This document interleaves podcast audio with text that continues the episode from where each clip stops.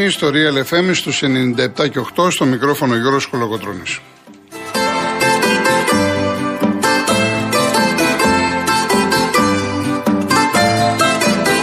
Τηλέφωνο επικοινωνίας 211-200-8200. Επαναλαμβάνω 211-200-8200 και η κυρία Ειρήνη Κούρτη είναι σήμερα στο τηλεφωνικό κέντρο και ο κύριος Γιώργος Τζιβελεκίδης στη ρύθμιση του ήχου.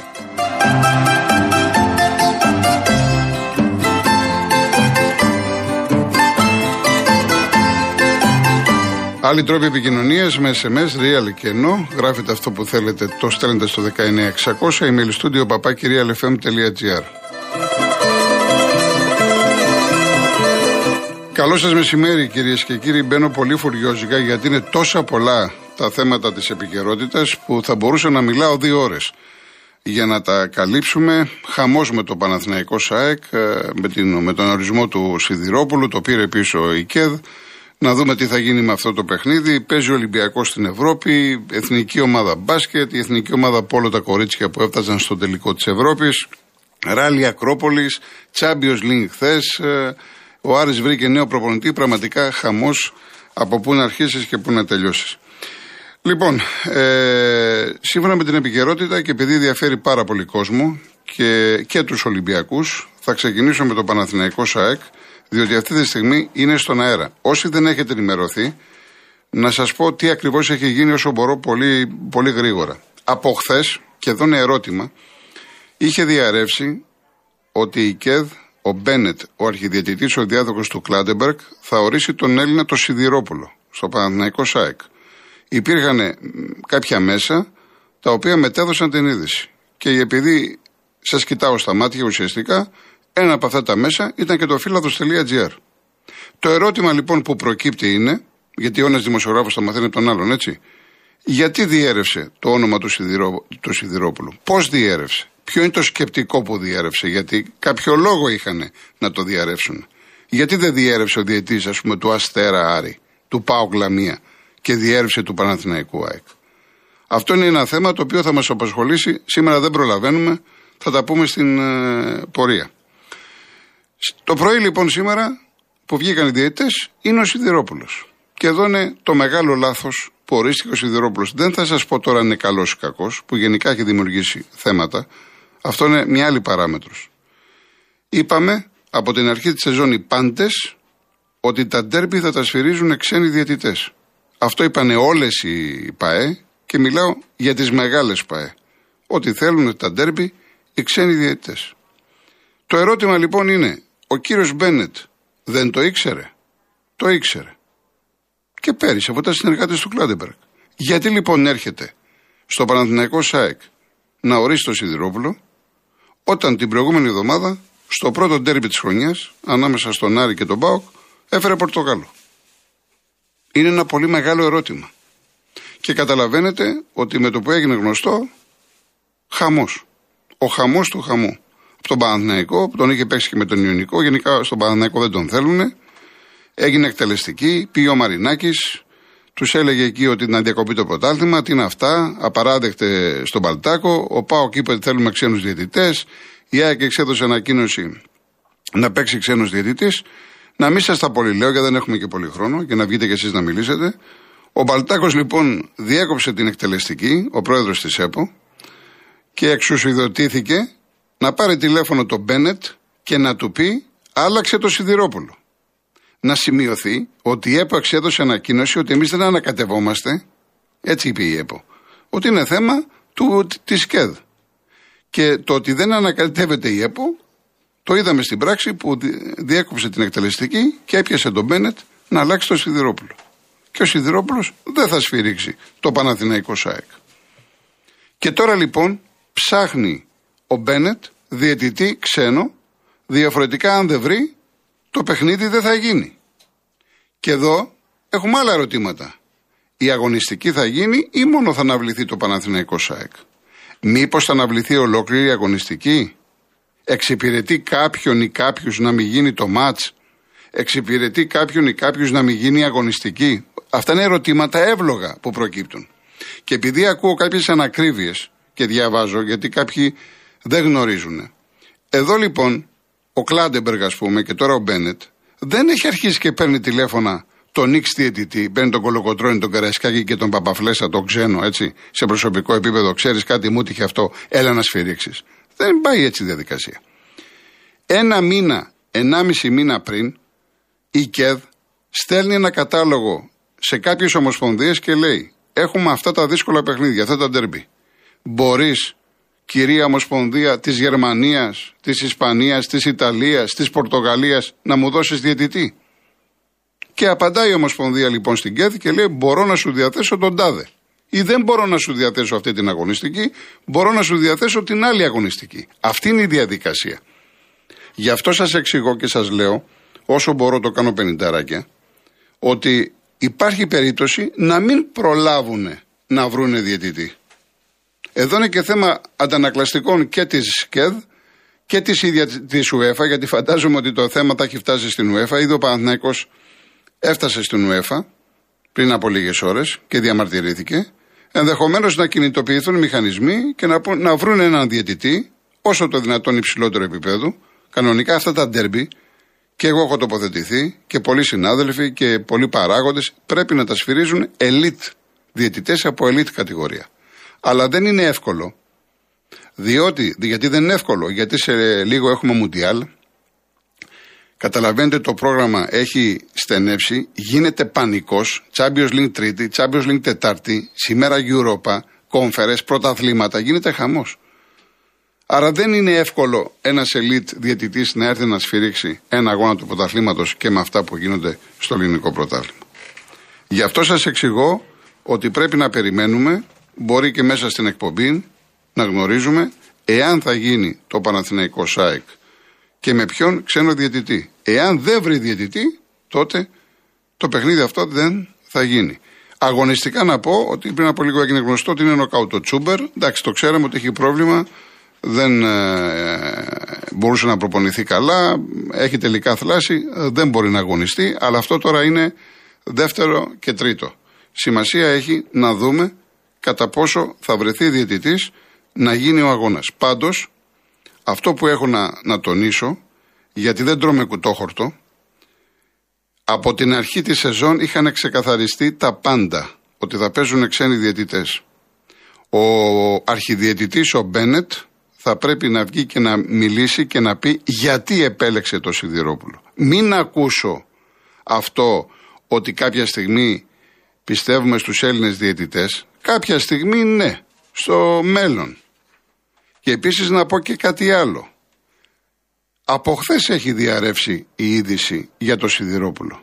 Τι έκανε η ΕΠΟ και ο πρόεδρος της, ο Τάκης ο Μπαλτάκος; Γιατί κινητοποιήθηκε σήμερα όταν ξεσηκώθηκαν οι πάντες; Και επίσης να τονίσω και το δεύτερο. Πριν λίγο καιρό, ο Μπαλτάκος σε ραδιοφωνικό σταθμό, σε αθλητικό ραδιοφωνικό, στο Sport FM, είχε βγει και είχε πει ότι κάποια στιγμή να γυρίσουν Έλληνες διαιτητές. Είμαι υπέρ των Έλληνων διαιτητών. Τώρα ξαφνικά τι έγινε; Επειδή φωνάξανε όλοι. Είναι πάρα πολλά ερωτήματα. Καταλαβαίνετε ότι είναι τεράστιο το θέμα. Και επειδή ήδη η ατμόσφαιρα θυμίζει ε, άλλα πράγματα, άλλες εποχές, θέλω να πω το εξής. Έχουμε την Κυριακή ένα ντέρμπι. Παναθηναϊκός ΣΑΕΚ. Δεν χρειάζεται με το καλό να γίνει το ματ, έτσι, και όλα να πάνε καλά. Ο κόσμος του Παναθηναϊκού πρέπει να σταθεί στο ύψος του. Και δεν χρειάζεται, δεν χρειάζεται να σημαδεύουμε, γιατί εγώ βλέπω και ένα σημάδι στην ΑΕΚ. Στην παρούσα φάση, η ΑΕΚ που εξέδωσε ανακοίνωση δεν φταίει σε κάτι. Το αν όρισαν το σιδηρόπουλο από το πουθενά και τα τίναξαν όλα στον αέρα, χωρίς λόγο. Τώρα το αυτονόητο θα γίνει να παίξει ένας ξένος διαιτητής. Γιατί και η ΑΕΚ συμφωνούσε ξένο διαιτητή. Όλοι, όλοι οι μεγάλοι. Και οι πέντε μεγάλοι, βάζω και τον Άρη, θέλαν ξένους διαιτητές. Επομένως, δεν χρειάζεται να δημιουργείται κλίμα, γιατί αυτό το κλίμα που δημιουργείται, και αν έχουμε εντάσεις και παρατράγουδα, θα τα βρούμε μεθαύριο, με μεθαύριο μπροστά μας. Ήδη έχουμε στην Τρίπολη με το Καραντόνι αυτό που έγινε. Τα λέω από σήμερα. Λοιπόν, πάμε σε διαφημίσεις γιατί με μου φωνάζει ο Γιώργος και γυρίζουμε.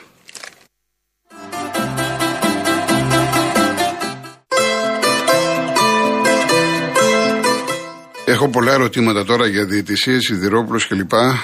Θα δούμε στην πορεία, αν όχι σήμερα, αύριο, από εβδομάδα, γιατί είναι τώρα υπάρχουν και άλλα θέματα στην επικαιρότητα. Καταρχάς, Ε, Λάθος μου, έπρεπε να ξεκινήσω με το Πόλο, τα κορίτσια, ένα τεράστιο, τεράστιο μπράβο. Στην Καμένου, την Αλεξία Καμένου και, τους, ε, και τις αθλητριές της, που έφτασαν στον τελικό του Ευρωπαϊκού Πρωταθλήματος. Η Ελλαδάρα μας έφτασε στον τελικό του Ευρωπαϊκού Πρωταθλήματος. Κερδίσαν τις Ιταλίδες 12-9 που είναι μια πολύ μεγάλη ομάδα, παγκόσμια δύναμη και παίζουν αύριο τελικό με τις Ισπανίδες. Οι Ισπανίδες κέρδισαν την ομάδα της ε, Ολλανδίας, επίσης είναι πάρα πάρα πολύ καλή. Η Ισπανία είναι κάτοχος του τίτλου, κάτοχος του τίτλου.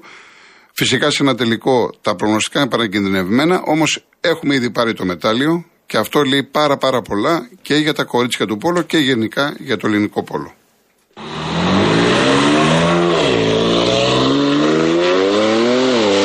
Ακολουθούν οι τελευταίες εξελίξεις από το Eco Rally Acropolis 2022. Τη δική μας μεγάλη γιορτή μηχανοκίνητου αθλητισμού που επιστρέφει στη χώρα μας με χορηγό την ECO.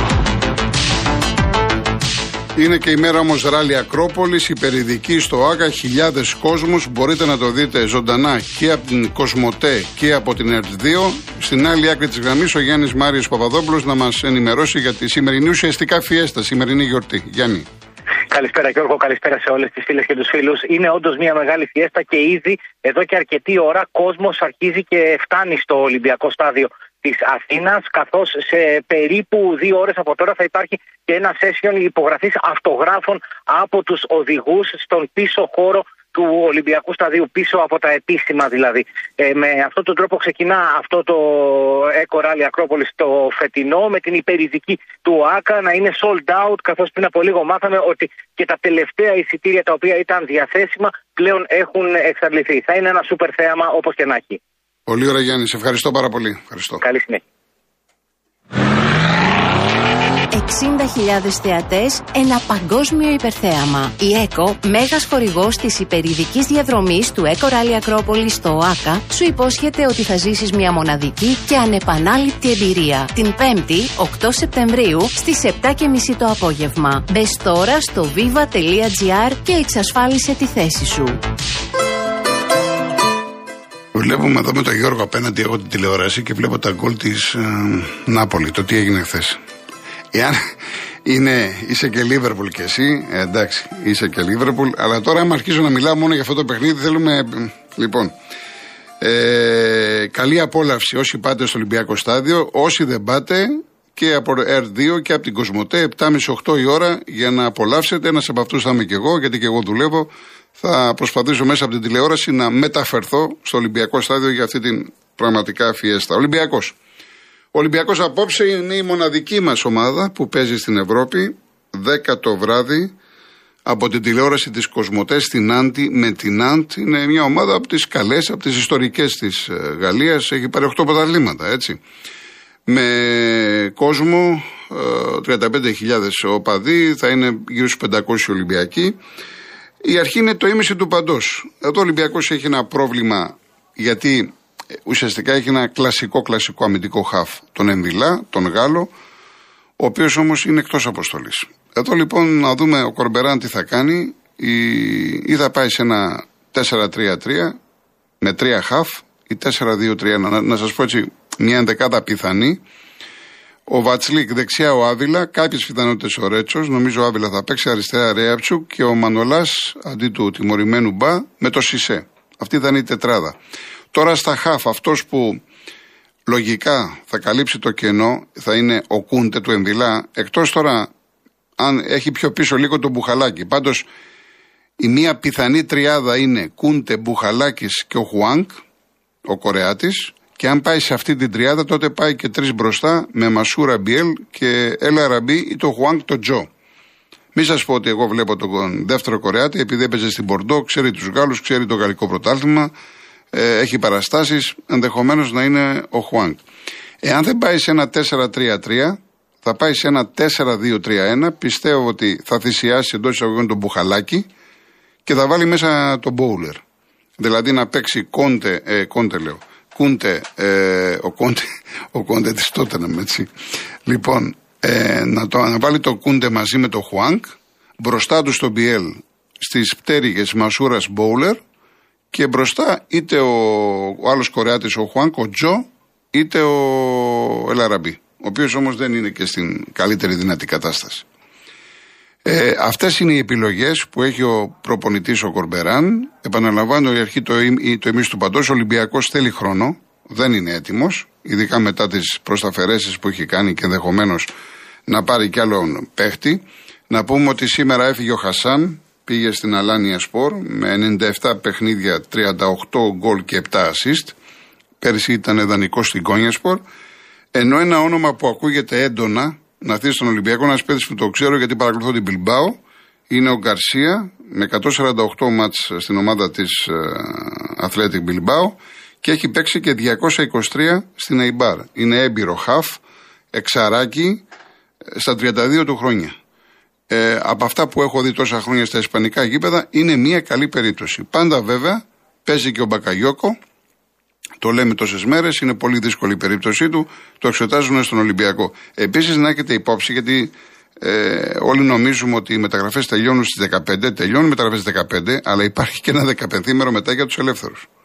Άρα δηλαδή κάποιοι ελεύθεροι μπορείτε να τους δείτε σε ομάδες μέχρι 30 Σεπτεμβρίου. Να το κρατήσουμε αυτά. Αυτό, ειδικά όταν έχουμε να κάνουμε με τον ε, Ολυμπιακό.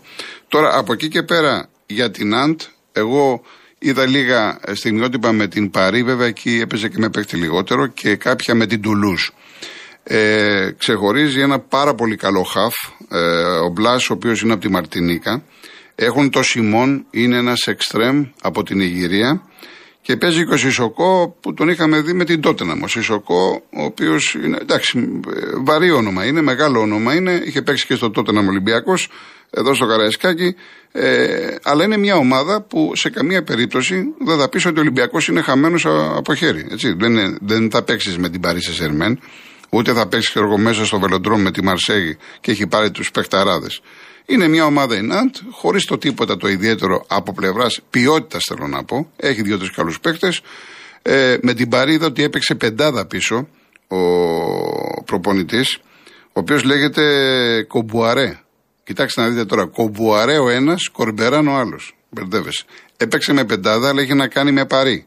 Δεν ξέρω τώρα με τον Ολυμπιακό, αν θα παίξει με πεντάδα, θα παίξει τετράδα. Αυτό θα το δούμε το βράδυ. Σε κάθε περίπτωση, είναι ένα παιχνίδι στα μέτρα του Ολυμπιακού. Ένας έτοιμος Ολυμπιακός, δηλαδή αν το μάτι γινόταν, ξέρω εγώ, Οκτώβριο, Νοέμβριο, θα σας έλεγα ότι είχε πολύ περισσότερες πιθανότητες να κερδίσει.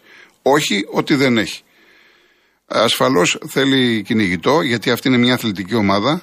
Τρέχουν πολύ και νομίζω ένα από τα όπλα τους είναι το τρέξιμο. Από εκεί και πέρα είναι καθαρά θέμα διαχείρισης από πλευράς προπονητή του Ολυμπιακού, ο οποίος θέλει να δώσει μια επιθετικότητα στην ομάδα και καλά κάνει, αλλά θα πρέπει να έχει και μια ισορροπία. Διότι θα του λείπει ο Εμβιλά, ο Εμβιλά και να μην είναι σε καλή κατάσταση είναι έμπειρος και ειδικά όταν παίζει μέσα στην πατρίδα του που ξέρει και τα κατατόπια, ξέρει τις ομάδες, η απουσία του Εμβιλά είναι αισθητή. Άρα πρέπει λοιπόν να το καλύψεις. Εδώ το καλύπτεις.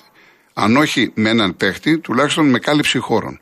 Θα πρέπει ο Ολυμπιακός να είναι πάρα πάρα πολύ προσεκτικός στο χώρο μπροστά από τα στόπερ.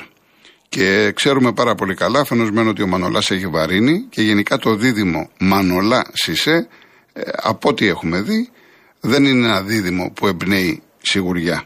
Γι' αυτό λέω ότι θέλει δουλειά από την αρχή μέχρι το τέλος, θέλει υπομονή. Μακάρι ο Ολυμπιακός, το έχει ανάγκη και ο Ολυμπιακός και το ελληνικό ποδόσφαιρο, γιατί επαναλαμβάνω, έχουμε βρεθεί μόλις με μία ομάδα. 10 το βράδυ, Κοσμοτέ, καλή επιτυχία στον Ολυμπιακό. Και για την εθνική μας ομάδα μπάσκετ, να πω δύο λόγια. Παίζουμε με τους Εστονούς, προπόνηση, 6 ώρα το απόγευμα. Μάλλον θα δούμε και τον Κώστα τον Ατιτοκούμπο. Ε, τώρα το ποιος θα είναι ο αντίπαλός μας στους 16 ε, θα βγει από τον όμιλο Τσεχίας, Φιλανδίας, Ισραήλ, Πολωνίας. Ξέρουμε όμως τον αντίπαλό μας στους 8. Την Τρίτη, δηλαδή την Κυριακή, θα παίξουμε με μία από τις ομάδες που σας ανέφερα. Θα περάσουμε στους 8 και εκεί λογικά πέφτουμε με τους Γερμανούς, οι οποίοι το Σάββατο βράδυ υποδέχονται το Μαυροβούνιο. Καλή, καλή, καλό το Μαυροβούνιο, αλλά καλύτερη η Γερμανία. Άρα λοιπόν, καλώς εχόντων των πραγμάτων, στους 8 θα έχουμε το παιχνίδι της Ελλάδας με τη Γερμανία. Τους Σέρβους, το είπαμε και χθες, θα τους βρούμε μόνο στον τελικό. Το ίδιο και τους Σλοβαίνους του φοβερού χθες Ντόντσις έκανε όργια, 47 πόντους κλπ. κλπ. Πάμε διαφημίσεις, ειδήσεις και αμέσως μετά ο λόγος σε εσάς.